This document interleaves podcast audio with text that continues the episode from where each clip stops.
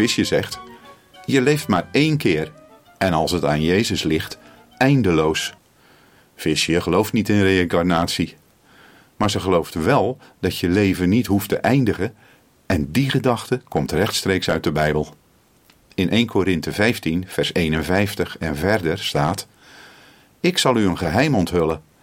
Wij zullen niet allemaal eerst sterven, toch zullen wij allemaal veranderd worden in een ondeelbaar ogenblik, in een oogwenk, wanneer de bazuin het einde inluidt.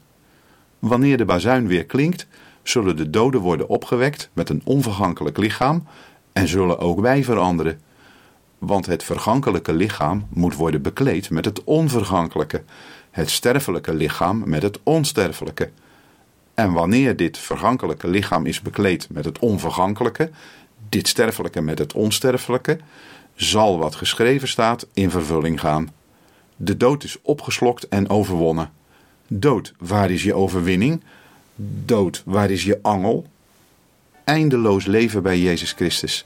Is dat niet een heerlijk vooruitzicht?